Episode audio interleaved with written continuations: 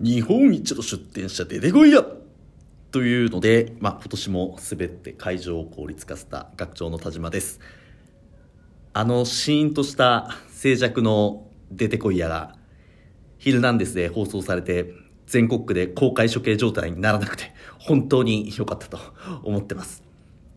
さて、えー、ラジオを聴いていただいている出店者皆さんこの度暮らしのマーケット大学のラジオのレギュラー化が決定しました。ありがとうございます。まあなんかこう言うと深夜番組のゴールデンタイム進出みたいな感じのノリというか言い方になるんですけどこれはですねあの会社の施策としてやっていくということが決まりました。前夜祭同様に各週で公開をしていく予定です。でなぜレギュラー化をしたのかというとですねアワードを楽しむためのポッドキャスト、え前夜祭。これを聞いている方が私たちが想像する以上に多かったからなんですね。でしかも前夜祭を聞いた出店者の皆さんからの評判っていうのも非常に良かったです。まあ、例えば、え、車の中で移動中に聞いてるよとか、え、経営者として、非常にこう会社の勉強になって面白かったよとか、え、会ってなくても田島さんを近くに感じるよとか、まあ、本当にありがとうございます。前夜祭を聞いてない方っていうのは、あの、ぜひ聞いていただきたいなと思いますので、えー、特に、まあ、どっから聞いたらいいのかっていうのがあるんですけど、まあ、第3回前夜祭。これはあの、株式会社フューチャーフレームの広瀬さんのお話がありますよね。えー、口コミは株価と同じでこう変わるもんだよ価値がとかあとは出店者の皆さんで、えー、クラマリレーをしていきましょうとかもうまさに目から鱗のお話ですから、まあ、順番はもう気にしなくていいと思います。まずは あの3回目から聞いていただきたいなと思っています、えー、ただまあ正直前夜祭自体、まあ、いい話だけではないです。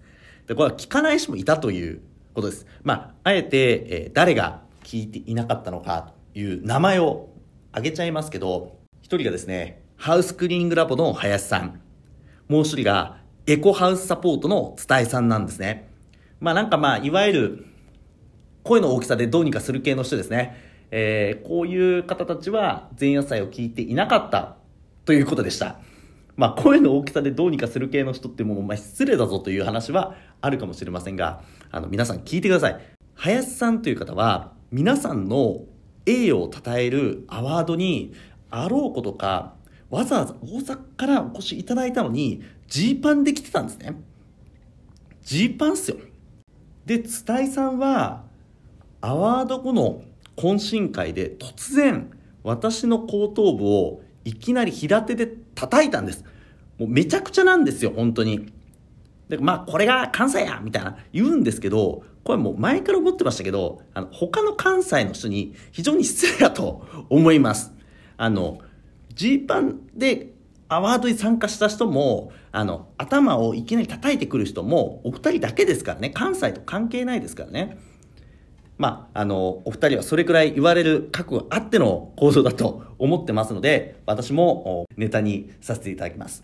で、えまあ、そういう声の大きさでどうにかする系の人は、ラジオを聞いていなかったわけなんですが聞いている人もいたんですねでそれが、まあ、いわゆるインテリ系の人です、まあ、例えば、えー、格安引っ越し部門の金賞に今回輝いた赤棒ホープ運送の春田さんとかあの言ってましたよねアワードでも。受賞のコメントで広瀬さんの話をラジオで聞いたと。おっしゃってました。でそれからお掃除パンダの栗田さんとか、まあ、いわゆるそういうインテリ系の皆さんは聞いてくれてました。まあ皆さん、あの、本当お二人とインテリ系なのメガネかけてるのが、まあ、共通点ですよね。で、そして、えー、インテリ系出店者の、まあ、やっぱり代表格、エアコンクリーン部門、金賞の星香さんにも、これラジオ続けた方がいいよと言われたんですね。まあ、星香さんなんて丸メガネですからね、まさにインテリ系の筆頭ですよ。でそれで、え私が、まあ会社にこうこうこういう理由でインテリ系の出店者の皆さんのためにラジオを続けたいですというふうに、まあ、上申したところそれはもう本当にインテリ系の出店者の皆さんのために続けましょうと、えー、会社に言ってもらえたので、えー、続けることになったというわけです。でせっかく聞いてくれる方がいるわけですからまあ、このポッドキャストでは普段あまり外に出ない情報を中心にお伝えしていこうと思ってます、まあ、例えば品質管理ってなんであんな感じなの？みたいな、まあ、そういう疑問ってあるじゃないですか、まあ、あんな感じってなんだよって感じなんですけど、まあ、なんていうかこう事務的、えー、というかなんかロボットスタイルというか、まあ、ななんていうんですかやたらと厳しすぎるというか私が言うのもこうおかしいんですけど、まあ、正直こうどういう狙いでそういう感じなのっていうのあると思うんですよね。まあ、そういう暮らしのマーケット特有の、まあ、謎の方針っていうとあれですけどなんかちょっとこうなんでだろうみたいなあるじゃないですか。そこら辺を皆さんだけにお伝えしていくとか。あとは会社の方針ですよね、えー、暮らしのマーケットあの莫大な資金調達をして何を目指しているのか。くらまって成長してるけど将来的にどうなるのとか。まあ、こういう話とか。あとはやっぱりあの人気店が人気店たる理由ですよね。えー、今回の鞍馬賞金賞の大村さん、どうやって1年間で5名体制ですね。評価4.97、しかも2500件もの口コミを取れたのか。まあ、こういったところは本当に皆さん知りたいはずですし、まあ、なかなか出てこない話だと思うんですね。パッションクリーングの手塚さんなんて、大村さん、寝てないんですよ。寝ないで働かないと、あの数字は無理です。言ってました。これはもうすぐ、まあ、1億円企業経営するあの手塚さんが言うレベルですから、まあ、本当にお掃除奉行大村さんのやったことっていうのはそのレベルのすごい快挙今までないことなんですね。でそういう、まあ、外に出てこないようなまさに、まあ、このポッドキャストの副題にもなってますけど学長のここだけの話っていうのを、まあ、このポッドキャスト聞いてくれる、えー、出展者の皆さんだけに、え、お伝えしていきたいなというふうに考えています。そしてこれは、まあ、あくまで暇な時に聞いていただいてそれで皆さんが何か一つでも得ていただけたら、まあ、それすごく嬉しいなっていう、まあ、そういう施策なので、えー、聞かないとダメですとかあれ聞いてないんですか？みたいなそういうものでは、えー、ないです。あの何度も言いますがジーパンでアワードに参加するとかお酒の席で突然後頭部を叩くとかこれはまあ絶対にダメでもう許容できないことなんですけど、えー、ポッドキャストは聞かなきゃ絶対ダメってことはないので、まあ、気軽に日頃のお仕事移動中とか、まあ、そういう時間を活かせるような、えー、ポッドキャストにしていきますので、えー、気分で聞いていただけたら嬉しいなと思っています。そして、えー、このポッドキャストの名前なんですが、まあ、とりあえずえー、ラジオと呼ぶことにします。実際はポッドキャストなんですけど、ポッドキャストってよくわかんないじゃないですか。ポッドキャスト何みたいな。あの私も、ポッドキャストをやってみようと、まあ、会社でですね、最初、その前夜祭実験でやるときに、ポッドキャストって何って調べましたからね。もう全然 IT 疎いんで、IT 企業に勤めてますけど、ポッドキャストってなんだよみたいな 状態だったので、もうこれ言うのやめます。なので、えっ、ー、と、もうラジオと。えー、呼んでいきましょう。まあ、これもあのお車で移動中にですね聞き流していただきたいなという願いを込めて、えー、ラジオと、えー、命名をさせてもらいました。やっぱりそういう名前があることに、まあ、意味があると思ってます。でまあ今後は、えー、ラジオを呼んだりとか暮らしのマーケット大学のラジオみたいに呼ぶので、えー、暮らしのマーケット大学の YouTube とありますよね、まあ、それとともに、えー、よろしくお願いしますと。そして今日はですね、えー、アワードの話それからコンサルティング本部の話の2本立てでお送りしていこうと思ってますそれでは本番のスタートです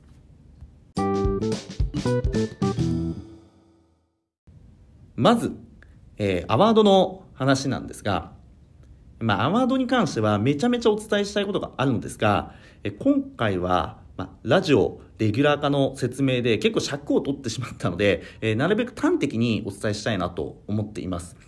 で会社の社長と、えー、個人事業主の代表に向けて、えー、お話をしていきたいと思うんですけどまず社長。口コミをとにかく良くしてください。私が今回のアワードでお伝えしたかったテーマの一つに大きな会社さん大規模な、まあ、従業員数が、えー、複数名いるとか、まあ、そういう、えー、出店者さんにお伝えしたことがあります。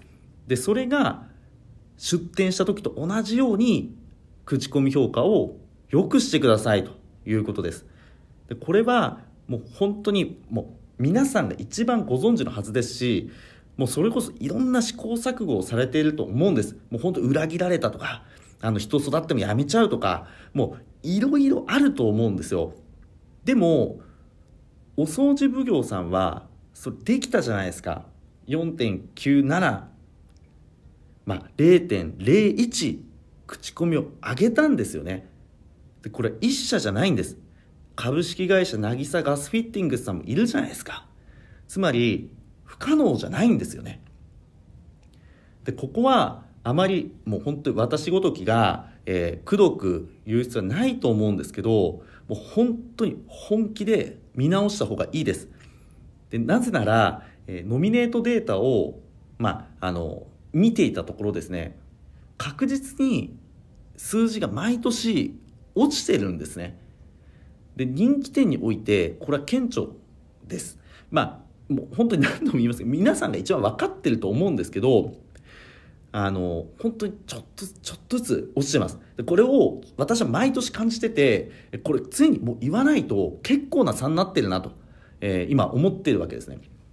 で今は口コミ評価4.8と4.9まあ、0.1違うんですけどこれ暮らしのマーケットを、まあ、よく知ってる人からするとかなりの差ですよね。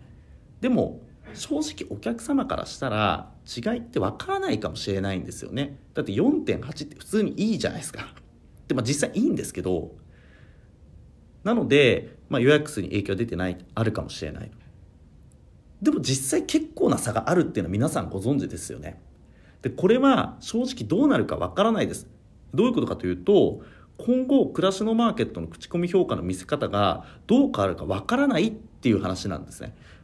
これあの今後どうなるっていう予言をしてるとかあの先皆さんに言わなきゃとか言うので言ってるわけじゃなくてこれ私が適当に言ってるんですけどやっぱり世の中の、まあ、流れとしても口コミって当たり前になってきましたしまた暮らしのマーケットもお客様にいい体験をしていただきたいっていうふうに考えているので、えー、やっぱり口コミ評価の高いお店とお客さんマッチングしていただいて、えー、売り上げをあの出店者の方伸ばしていただきたいですしお客様にいい体験していただきたいですし、まあ、そういうのありますよね。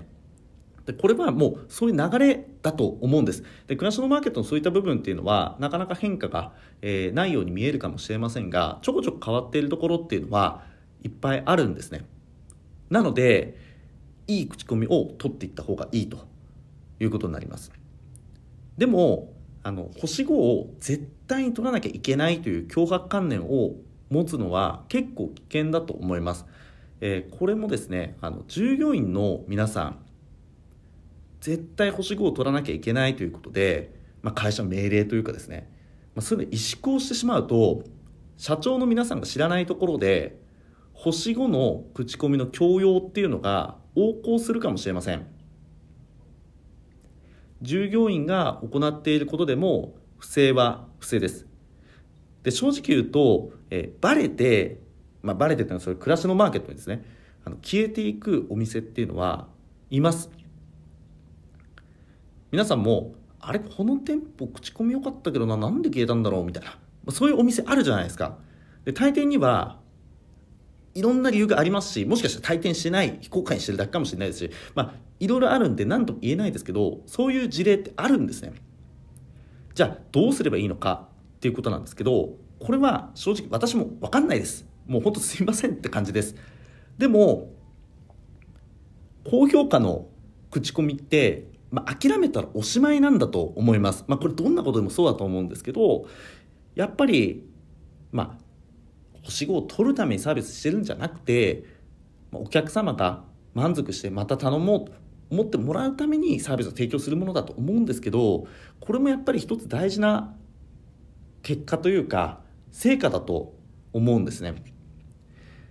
で、皆さんも出店した時って口コミ評価高かったじゃないですか。4.9以上ありましたよねそれが毎年毎年ちょこちょこちょこちょこ落ちてくみたいな、まあ、こういうことが起きてるわけですよね。で皆さんなら絶対できると思ってます。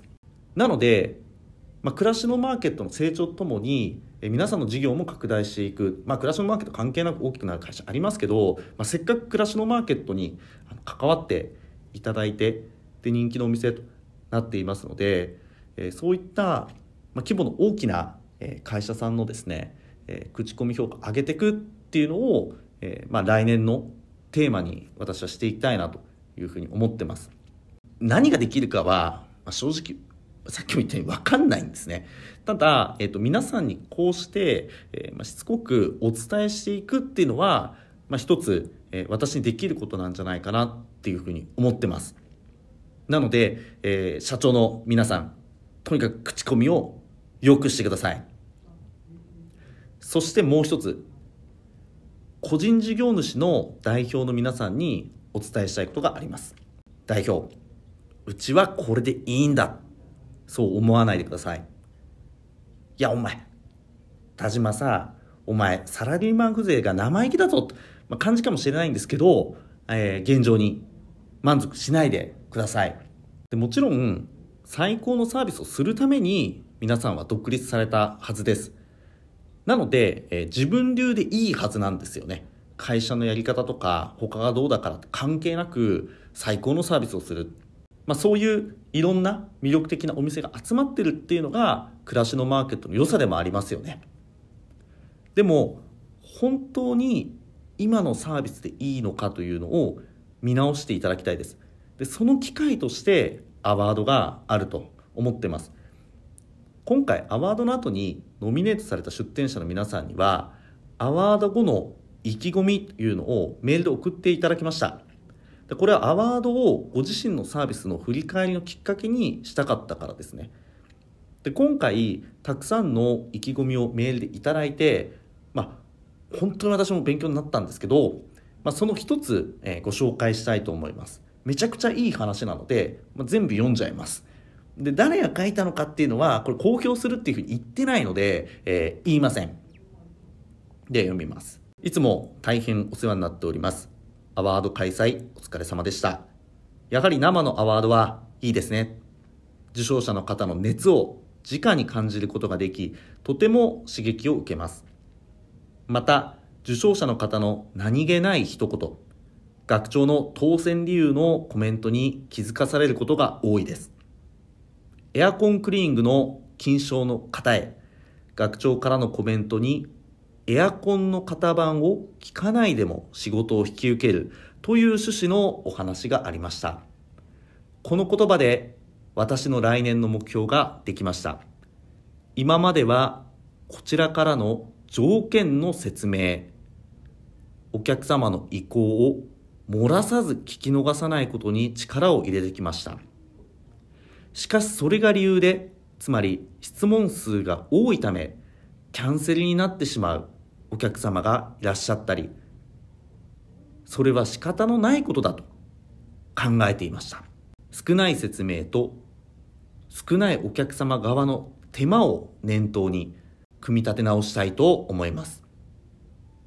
まあ一旦途中まで読んだんですけどこれすごいっすよね、えー、私はもう本当にめちゃくちゃ嬉しかったです、まあ、そこまで聞いてくれていたんだとかまあ、そこまでご自身のことに落とし込んでくれたんだと、まあ、しかもあのカテゴリーこの人エアコンクリニングじゃないですからね、えー、この方は違うんですけどカテゴリー関係なくそういうふうにご自身のサービスしかもめちゃくちゃもういいサービスなんですよ。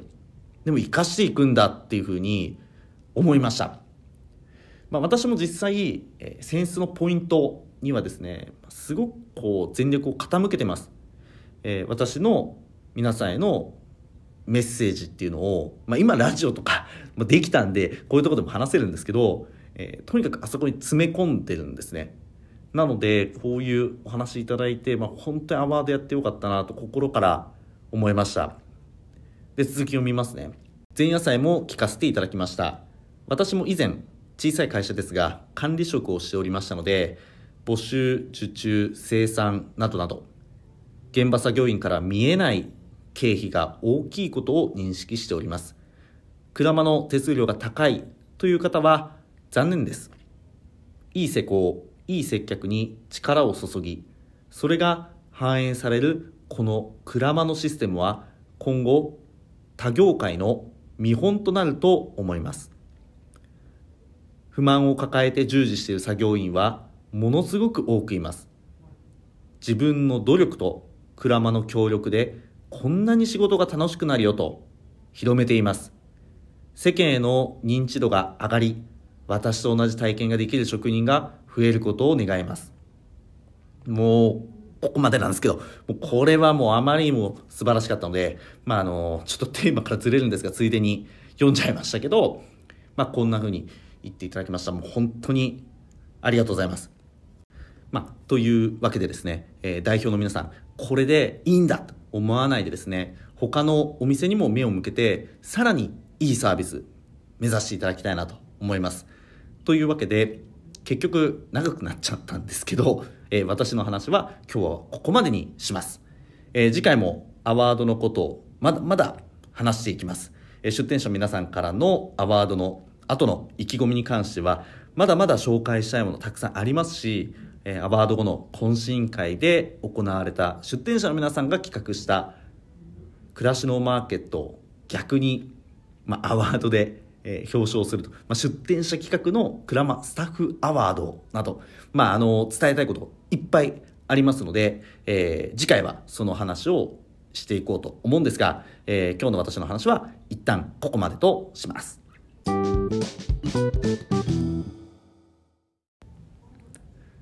続いて暮らしのマーケットの経営陣に聞くのコーナーです。私田島が暮らしのマーケットの戦略について経営陣に質問をしていきます。第1回はマーケティング本部の中尾本部長に CM の目的や効果を。第2回はテクノロジー本部の戸沢本部長にシステム開発について聞きました。第3回の今回は実際コンサルって必要あるのかということについてズバッと聞いちゃおうと思いますまあなんでサービスページをコンサルタントが作ってくれないの？とお金を払うか売れるページを作ってよという人もいらっしゃいますし、まあ、逆に現場を知らない素人がプロの俺たちにコンサルなんてできんのか素人の提案なんて聞いてられないよという人もいるわけですね。まあ、いずれにしても暮らしのマーケットのコンサルタントの在り方について、えー、疑問とかなんだろうって、えー、思ったことがあるでしょいらっしゃると思うんですが、まあ、そこには暮らしのマーケットの経営方針っていうのがあるんですね。なのでまあそんなちょっと不思議な暮らしのマーケットのコンサルタントについて経営陣に話を聞きたいと思います。今回お話しいただくのはコンサルティング本部の対馬本部長です対馬さんよろしくお願いします。出展者の皆さんはじめまして、えー、コンサルティング本部の対馬です。よろしくお願いします。はい。ではここで簡単に対馬本部長の紹介をしていきます。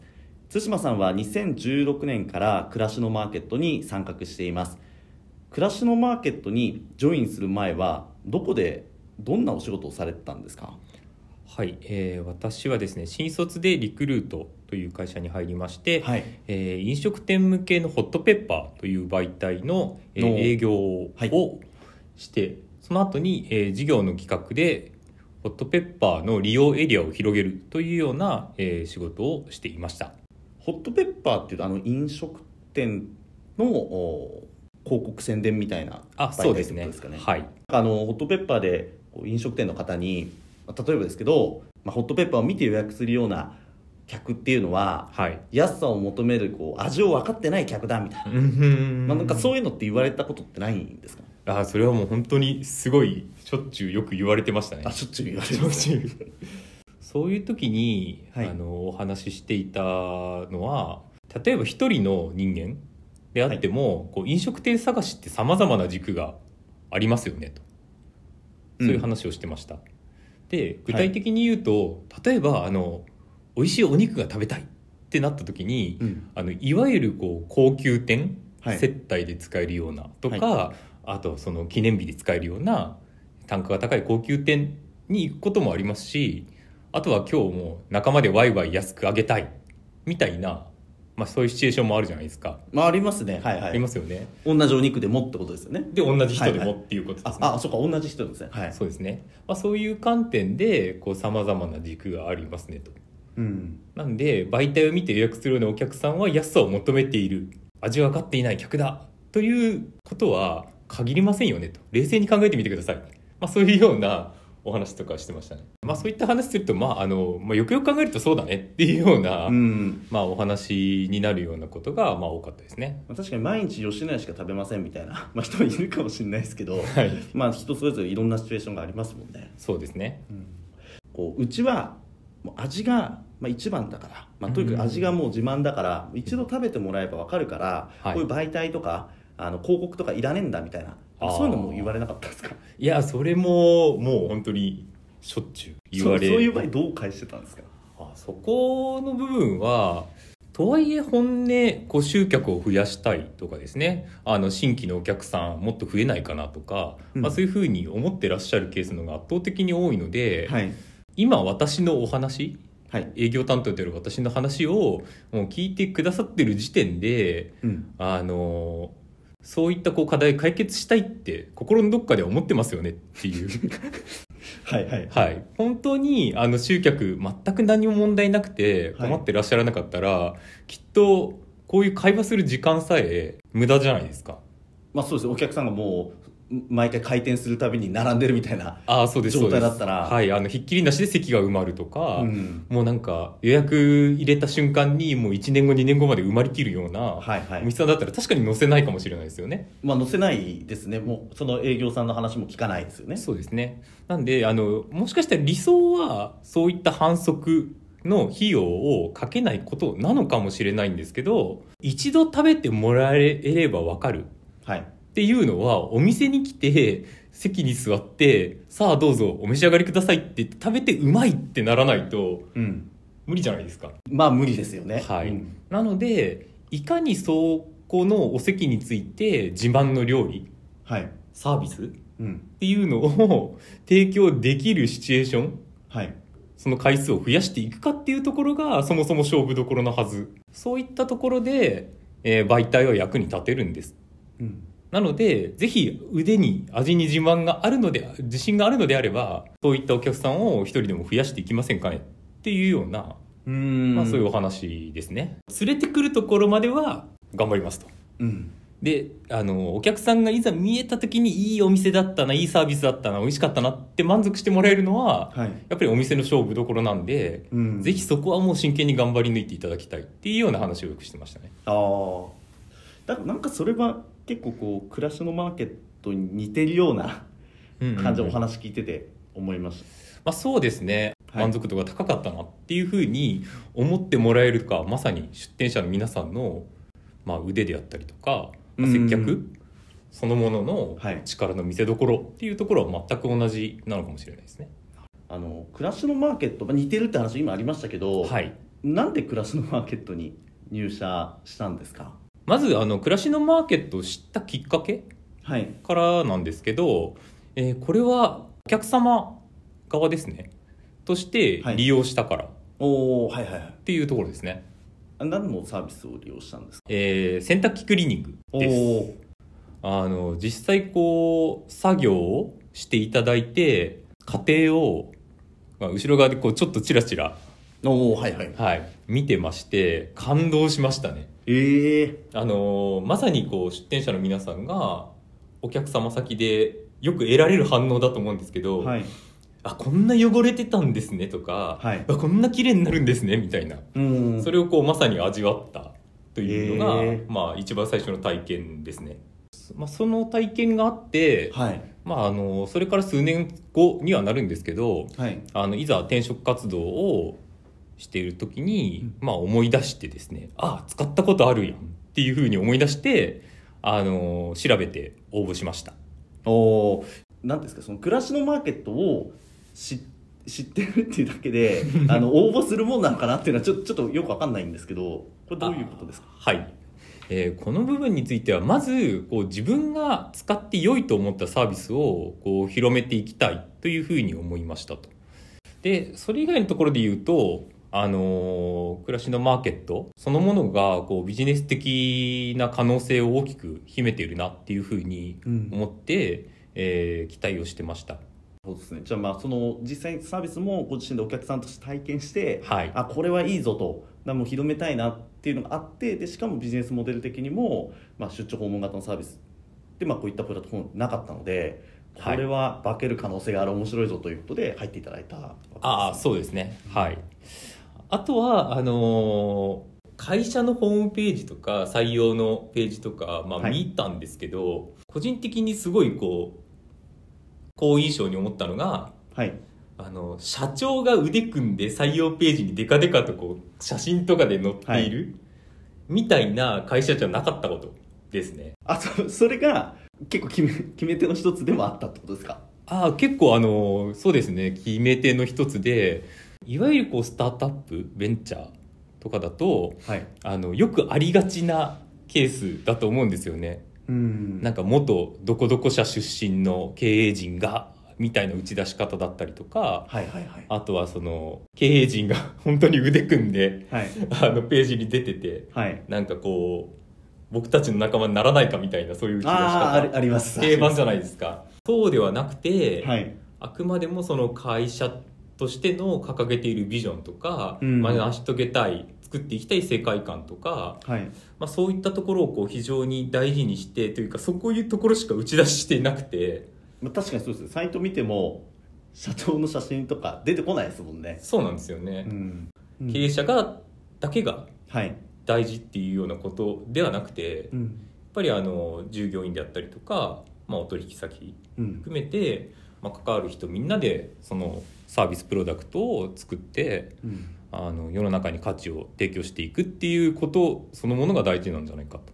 ああそそのの経営陣の輝かしい実績とか過去のものとかは関係なくてみんなで新しくはい、価値あるものを作っていこうっていうなそういう意思も見えるということですかね。そうですね、そういうことは非常に大事なんじゃないかなっていうふうには思います。対馬さんアワードにも今回参加されたじゃないですか。ああはい。あの参加させていただきました。表彰式の時に、はい。えー小滝さんに賞状とトロフィーを渡す役割をしてました。この前のアワードこう特に印象に残っていることっていくつかあったりしますか？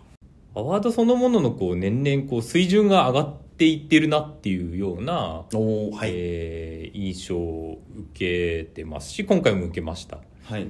で具体的に言うとこうノミネートされた皆さんはい。ご来場いただいている皆さん含めてですね。なんか俺は今年賞取れるんじゃないか。はい。俺は今年こそこう金賞だみたいな、うん。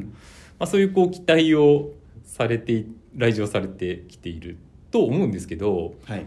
なんかこうでも現実的にこう選ばれる選ばれないっていうところはあるじゃないですか。まあ、たった一人ですからね金賞は。はい、でこう選ばれなかった時にこう、まあ、悔しいとかですねはい。なんでだ？とか まあ思ったりすることもあるんじゃないかなと思うんですよね。ただこう実際金賞受賞された方の表彰後のコメントはい。を聞いた後にあの皆さんからお話聞くとはい。上には上がいたよね？とかですね。はい。やっぱり改めて振り返ってこう改善点が見つかったんだっていうようなうんうん。はいはいはい。そういうこうコメントをいただくことが多くてですね。はい。やっぱりなんかそういった部分からこう受賞するっていう観点でも、うん。まあ、それをこう見ている側の観点でもこう年々レベルが上がっていっているんじゃないかなっていうふうにうん感じました。あと今の話で言うとはい、やっぱりそのアワードの時出展者の皆さんがお越しになって結構始まる前の皆さんの表情ってすごい真剣というか、はいちょっとあの怖いぐらいの 感じじゃないですか。そうね。はい。で特に今年マスク皆さんされてましたしあのもう顔見えないんでほとんど、はいはいはいうわめちゃ真剣だみたいな、まあ、そそれもすごくこうなんていうんですかねやっぱりこの1年全力でお客様のために素晴らしいサービス提供してきたはい。からこそ、まあ、絶対俺は金賞だっていうのが皆さんにあるかわからないですけど、はい。でやっぱりななんてそこの誇りというか軸というか、なんかそういったものがすごく強く感じるのでで、はい。まあ、そこからまた皆さんこう金賞の方の話聞いて刺激を受けていくみたいな、うんうんうん。なんかそういうのもすごくこう素敵だなみたいな。そうやってこう受賞したいとかですね来年こそはって思ってもらえるような、はい。こうアワードであり続けていきたいとも思いますし、うん。まあ、その素直にこう受賞できて嬉しいなとか、まあ、誇りに思えるっていうようなやっはいぱりこう賞であるというのが、はい。まあ、大事なんで、まあ、そういったところは大事にしながら他にこうアワードでこれ良かったなとか印象に残ってるなってあります？ああそうですね。これはもうシンプルにこう2017年に赤坂の、えー、地下の。そうですねとこですよね。はいはい。はい、はい、あの時の会場から始まって、はい、今年はこう気づいたら報道陣が入っていたりとか、ね、あとあのショーのこうプレゼンターの方、はい、ご来賓いただいた方々の様子とかを見ていて、うん、本当にこう年々アワードの規模感とか、はい、その影響度合いみたいなところとか含めてこう非常に大きくなっているかなっていうふうに思ってぱりこうこの数年で起きた変化っていうところでいくとすごいこう心が動かされるようなものがあったなっていうふうに思います。うん。やっぱり出店者の皆さんの実感として暮らしのマーケットが成長して大きくなって、はい、でそれによって、まあ、暮らしのマーケットのこう価値というか暮らしのマーケットで活躍するご自身の価値みたいなのが高まるみたいなあると思うんですけどなんか同じようにアワードもどんどん価値のあるものにあのなっていってるなっていうのはその規模感からも分かりますよね。そうですね。まさかこう一番最初の赤坂の時に 今こう数年後にはい、こんな姿になっているっていうことすらこう全然想像できなかったんで、はい、これはもうまさに、まあ、出店者の皆さんとあと使ってくれるお客様と、はい、我々とというようなところで作り上げてきたものなんじゃないかなというふうにみんなで作ってきたものですよね、はい、思いますあとなんか他にあったりします？表彰状トロフィー？をこう小滝小滝さんに渡す、はい、YouTube の小滝ですね。はい。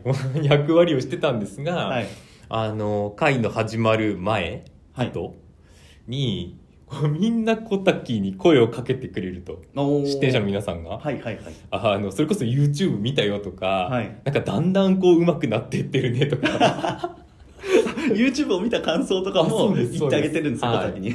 ななんでうちは出れ出れないんだとか、はい、こういろんなとこ含めて、はい、あの小滝に声をかけてくれていてあ小滝がなんかなんかこう言い方あれなんですけど人気者になったなみたいな。あああの小滝が人気者になったと。有名人じゃんって。何回かあの本人に 伝えましたね。なるほどですね。はい。まあ、出店者の皆さんもこう優しいっていうかあったかいですよね。小滝見てこう声かけてくれるとか。そうですね、はい、なんかなかなかこう、まあ、先ほどの話じゃないですけどこうアワードで皆さん緊張して、うん、えー、いる中でも「お小滝だ声かけてあげよう」って思うっていうのは。それではあのコンサルティング本部のお話をお伺いしたいと思うんですけど、はい。えー、コンサルティング本部って言えば、まあ、出店者の皆さんも普段からコンサルタントとやり取りをしているので、まあ、イメージはしやすいと思うんですね、はい、ただ一方でコンサルティング本部ってじゃあ一言で言うと、えー、どういう業務を担う部署なんですかって言われたらこれ何なんですか？暮らしのマーケットの利用者って、はい、あのお客様と出店者の皆さんと。そうです、ね、この2社。いると、はい、ことだと思うんですが、まあ、主にはこう出店者の皆さんを向いて、はい、えー、仕事をしている部署ですと。おはいはい。はい。まあ、そういったお話になります、うん、で本部の機能としては主に3つありまして、はい、1つは出店時の審査、はい、あとはおなじみのあのコンサルティングをするコンサルタントがいるチームと、はい、あともう一つは品質管理。ああこれは結構出店者の皆さんすごくあの中には品質管理の方が知ってるって方もあのいるかもしれない。です、まあ、これ聞いてる方いないと思うんですけど かもしれないですね、はい、はい、なのであの今申し上げたように審査、えー、コンサル、えー、品質管理と、はい、この機能でやってます。あのコンサルタントの仕事の鉄則みたいなものってあるんですか？鉄則。鉄則、はい、っていうのはよくこう暮らしのマーケットのコンサルタントは冷たいみたいな 話を聞くんで、まあ、なんかそこにこうポリシーというかスタンスというか鉄則というかなんかあるのかなみたいな思って。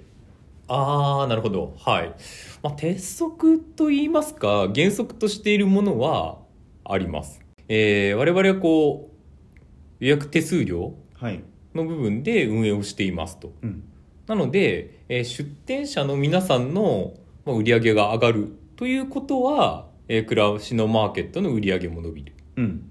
で暮らしのマーケットの売り上げが伸びているっていうことは出店者の皆さんも集客が実現して予約が入ってえー売り上げが伸びている。そうですね。っていうことですよね、はい。なので、えービジネスパートナーとして関わっているんだ。とお客様扱いっていう話で言うとですねはい。あの、まあ、普通こうやり取りする時、まあ、とりあえず謝るのが鉄則だというのってあると思うんですよ、まあ、はい。謝っときゃどうにかなるみたいな。申し訳ありませんでしたみたいな、はいはいはい。で怒りを鎮めて、はい。えーとにかく謝ればまあなんかその後はどうにかなるよねみたいな、まあ、その後っていうかまあその場がどうにかなるって、はい。まず謝らないとみたいな、うんうんうん。なんかそういう教えというかやり方って、はい。こう日本企業なのか、まあ、世界的なのかちょっと私は分かんないですけど、はい。あのすごくこう広がってると思うんですよね。はいはいはい。一方で暮らしのマーケットのコンサルタントがあの私こう電話聞いててもあの例えば平井がずっと「すいませんでした申し訳ありません」って言い続けてるみたいなのは、はい。まず聞いたことないんでその狙いというか気になります。ああそうですね。まあ謝る謝らないみたいなところで言うとまあシンプルになんか謝ってその場を収めるっていうことは別にやろうと思えばできると思うんですけどうん。それでこう問題が解決されることってないじゃないですか？まあそその場は収まる。その場は収まる。はい。その場を収めることよりも出店者の皆さんがこう抱える問題とか課題に向き合って、まあ、それをこう解決していく、はい。まあ、一緒に乗り越えていくっていうことの方がうん。やっぱり圧倒的に重要。それによって、えー暮らしのマーケットも、うん。まあ、あの売り上げが上がっていくっていうような、先ほどお話ししたようなうん。関係性になっているので、うーん。はいはいはい。ですしあとはサイトを利用する以上こう理解をしていただく必要があること。はい。っていうところからは、まあ、逃げずにうん。コミュニケーションを取ると。はい。いうことを大事にしてますと。うんでそれがこうお互いにとっての、まあ、メリットにもなると思いますしこうお互いが進むべき方向ですね。まあ具体的に言うとこう一緒に集客を実現して売り上げを上げていくってことですよね。うん。のためにこう非常に大事なことなんじゃないかなと思うのでうん。なんていうんですかね。こうとりあえず何かあったら謝ってその場を収めようとかはい。簡単に取れるけれども実際何も解決につながらないようなことはやらない。お話聞いて思ったのは、はい。結構そのその場はい。の関係性じゃなくて出店者の方とかなりこう長期的なはい、もう本当にビジネスパートナーとしてやっていくために、うん。まあ、それこそ必要なこともバシッと言うし、はい。なんかそれはもうお互いにやっていくみたいな、うん、えーとりあえず謝っておしまいみたいな、はい。そういうなんか適当な、その場しのぎの関係性じゃなくて、はいはいはい。本当長期的に見てんだなっていう気がしたんですけど。そうですね。それこそこう商売って終わりがないと言いますか。うん出店者の皆さんも今日も明日も1年後も3年後も5年後も、まあ、ずっとこう商売をやっていくっていうようなうん、ことなんじゃないかなと思うんですよね。そうですねなので今この瞬間だけ良ければいいっていう考え方ってそもそもお互い持ってないんじゃないかなっていう。うん私がすごく思うのはあのページはい。作りっていうのもうん出店者の皆さんにとって一つ大きなハードルになっていると。はいで。お互いにその売り上げ伸ばすっていう目標があってうんそれをビジネスパートナーとしてえーやっていくっていう観点で言えばそのまあ一つの案として、はい。えー出店者のためにコンサルタントがページを作っちゃうみたいな。はいはいはいはい。そうすれば暮らしのマーケットも魅力的なページをコンサルタント作るんだったら、はい。えー売り上げ上がるからウィンウィンじゃないかみたいな。うん。なんでこうページの編集してくんないのみたいな。うんなんかそういうのって何回か私も出店者の方から聞いたことあるんで、はい。そその辺ってどういうふうに理解されてるんですか？これはもう本当にシンプルで先ほどの話のこうその場しのぎっていう観点で言えばはい。例えば最初の1件2件、まあ、なんなら10件ぐらいこう予約を獲得してはい。作業されるっていう意味合いではその方が早いかもしれないですね確かに。うんなんですがあのそれをやってしまうと売れ続けることが難しくなるんじゃないかなっていうふうに思いますよね。うん。シンプルに。はいはいはい。やっぱりあの自分で、まあ、どのようにこうページを作って打ち出していけば、まあ、集客に成功していけるのかとか、サービスに対する思いとかはい。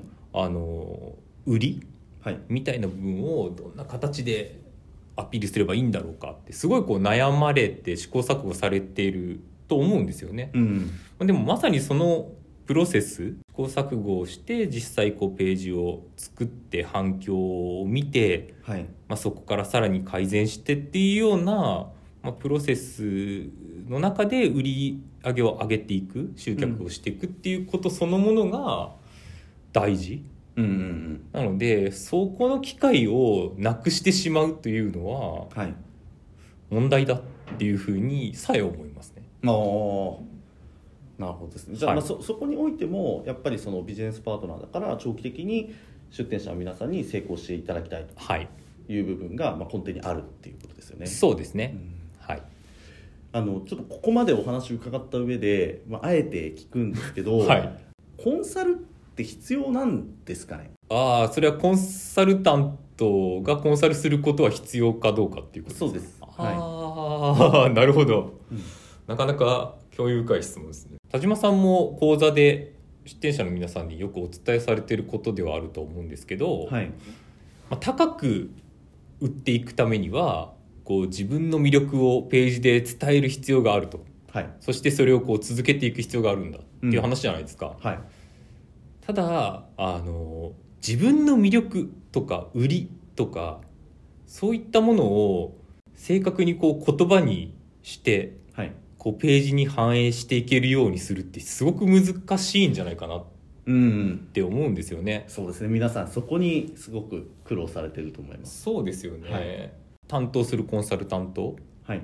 に何かこう質問されて問いかけられてそれによってこう言葉にしてみて初めて自分の中にあるものが外に出てくるうんとかですね。出演者の皆さんご自身にとってはそんなの当たり前じゃないかはいって思ってるようなことであってもコンサルタントと会話していく中ではい。いやそれって実はすごいことなんですよ。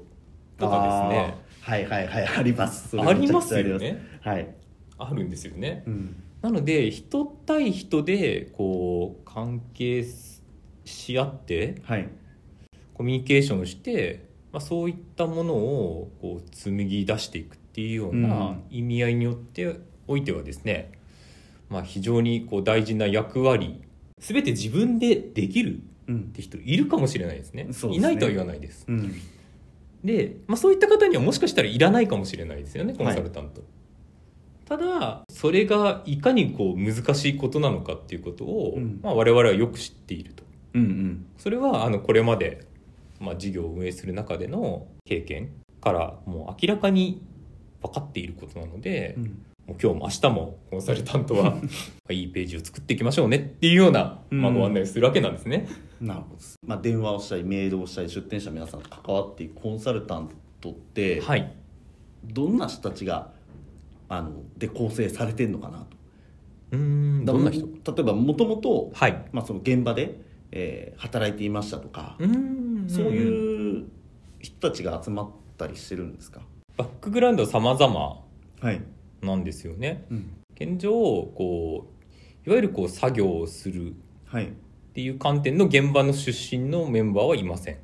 なんかそれだと現場を知らない素人がそうういうコンサルティングなんてできるのかな？みたいこれはもうシンプルにできると。なあできるの？できると。はい。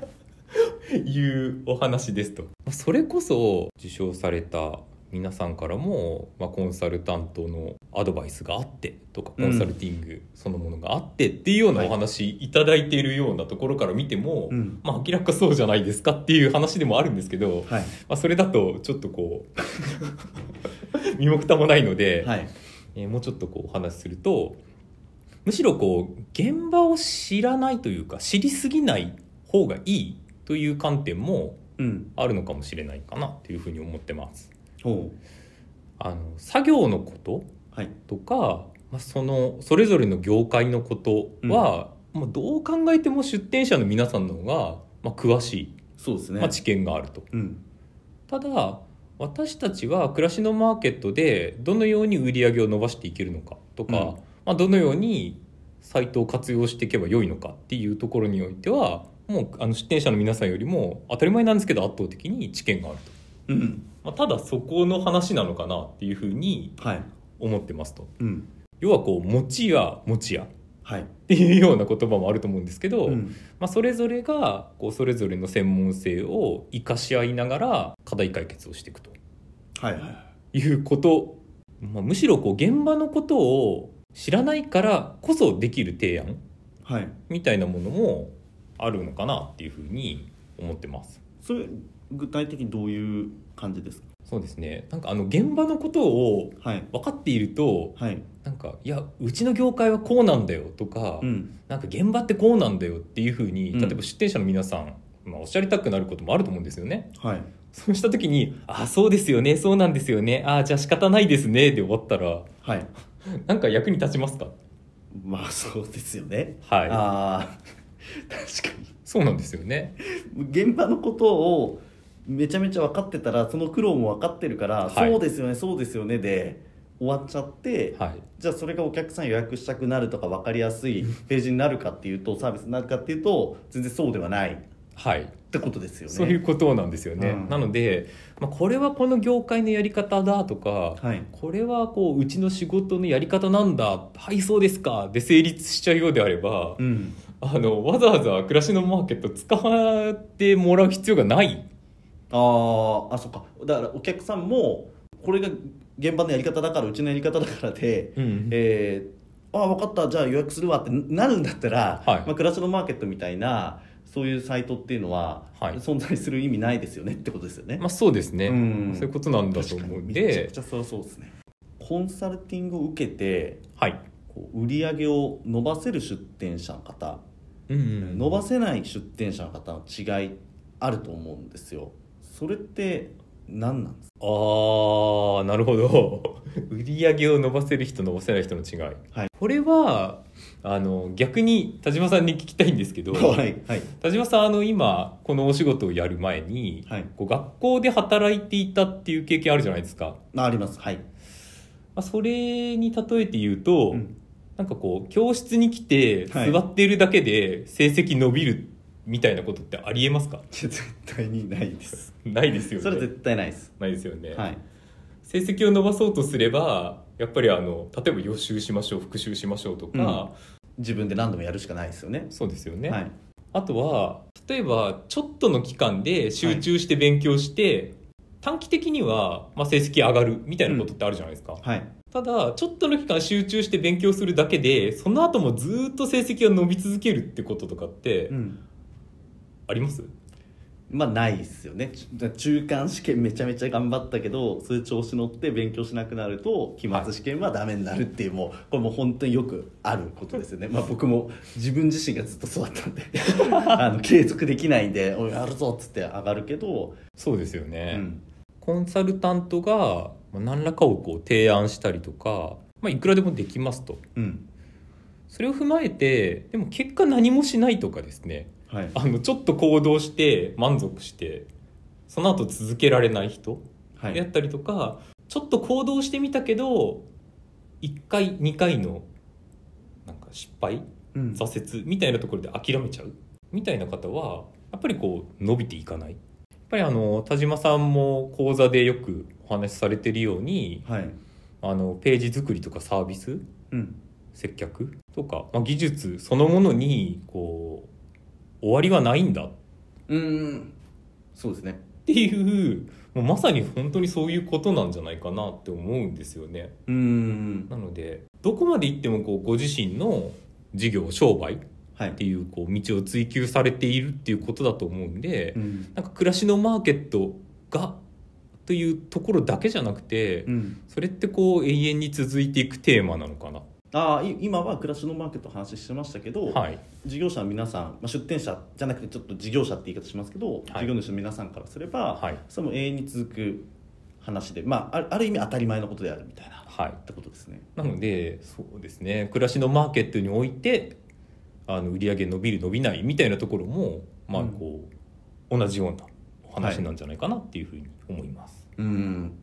まあ、暮らしのマーケットで、えーページ変えてまあ、最初バンと売り上げが伸びてですね。はい。でその後、まあ1年経って競合が増えていくとか、うんうんうん。まあ、その環境も変わりますよね、はい。でそのお店の、まあ、立ってるステージみたいなのもこう変わってくると思うんですよ、うんうんうん。でそうした時に、えーふとこう予約が減ってくるでだんだん入んなくなってくるみたいなことがあって、えー暮らしのマーケットの集客下がったとかですね、まはあ、ああるあるんですよ、はい。ありますよね。で,、はい、でそういうのもそのやっぱり一時的に、まあ、やれば成果出ると思うんですけど、はい。暮らしのマーケットの、まあ、集客って、えー実際のサービスの提供によって得た口コミだけではなくて、はい。まあやっぱりその最初の予約入るっていうページも重要だったりするじゃないですか、うん。まあ、ぜ全部が重要になってくると思うんで、はい。まあ、そこでそのまあ一時、えーうん。ページを変えるっていうだけだと、まあ、どうしてもそのステージ変わった時に対応できないみたいなはい。こともあって。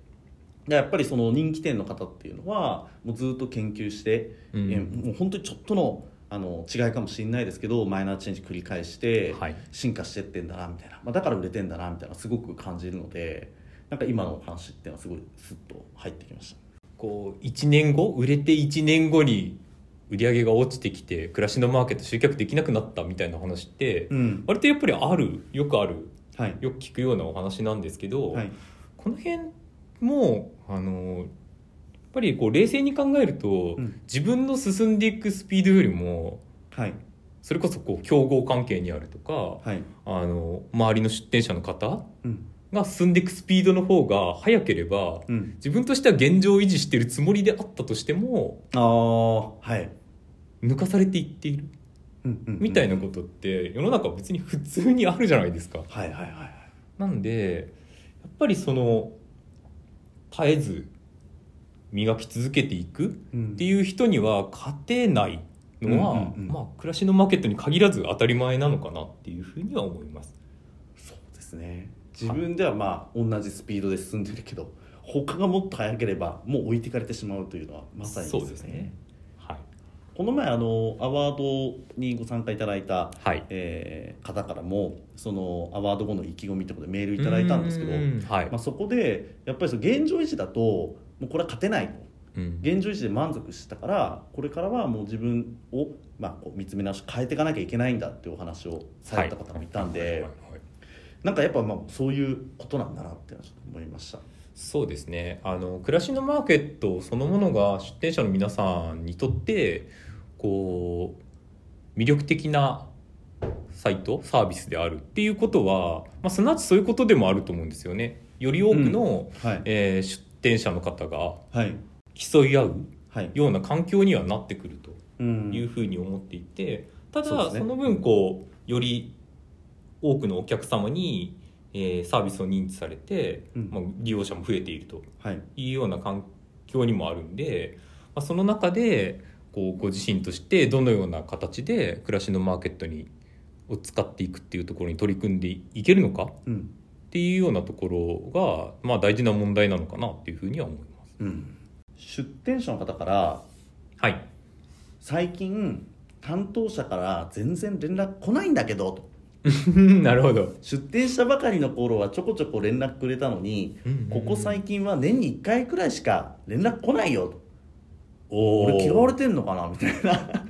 そういうのもあのちょっと聞いたんで、はい。これ対馬さんどう思いますか？ああこれはあのーそれこそ先日のアワードはい。の後とかですね、はい。あの出店者の皆さんとこうお話しさせていただいた時に私にもこう直接お話しいただいたりもしましたね。はい。でもこれについてはもう本当にすごくいいことじゃないですかおおというようーなはい。話なんですよね。うん。何がいいかっていうとこう順調に暮らしのマーケットでこう集客をできているはい。っていうことなんだと思うんですよね。うん。なのでそうですね。うんそうなんですよね。なのでコンサルタントがまあこうある意味その店舗さんにとって必要がない。それでもこう順調に伸び続けているっていうのがすごい理想的な状態なんじゃないですかっていう、ああはいはいはまあ、そういうお話をさせていただいてますっていう感じですね。いなるなんですかね具体的にこう人対人との関わり合いの中でほどはい。心情としてちょっと寂しいなとかですね。うん。たまには連絡欲しいなとかですね、はい。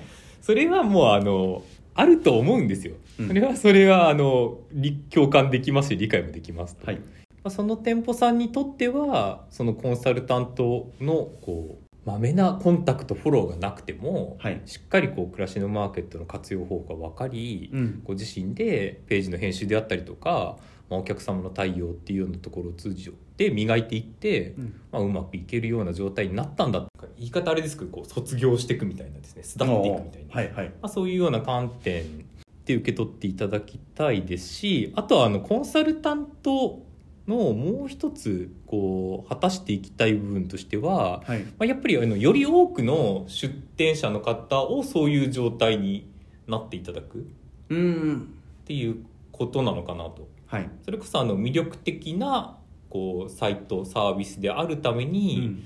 こう一つの出店者の方一人の出店者の方だけひたすらこう提案をしているっていうわけにやっぱりいかないんだと思うんですよね。まあそりゃそうですね。ですよね一人でも多くのこう活躍していただいて暮らしのマーケットでこう成功したよっていうようなうんことをこう作っていきたいとも思いますし、はい。あとはこうお客様の視点から見ても、うん。こうこのサイトはいつ予約しても素晴らしい事業者の方がうん。来て作業をしてくれるなっていうような、はい。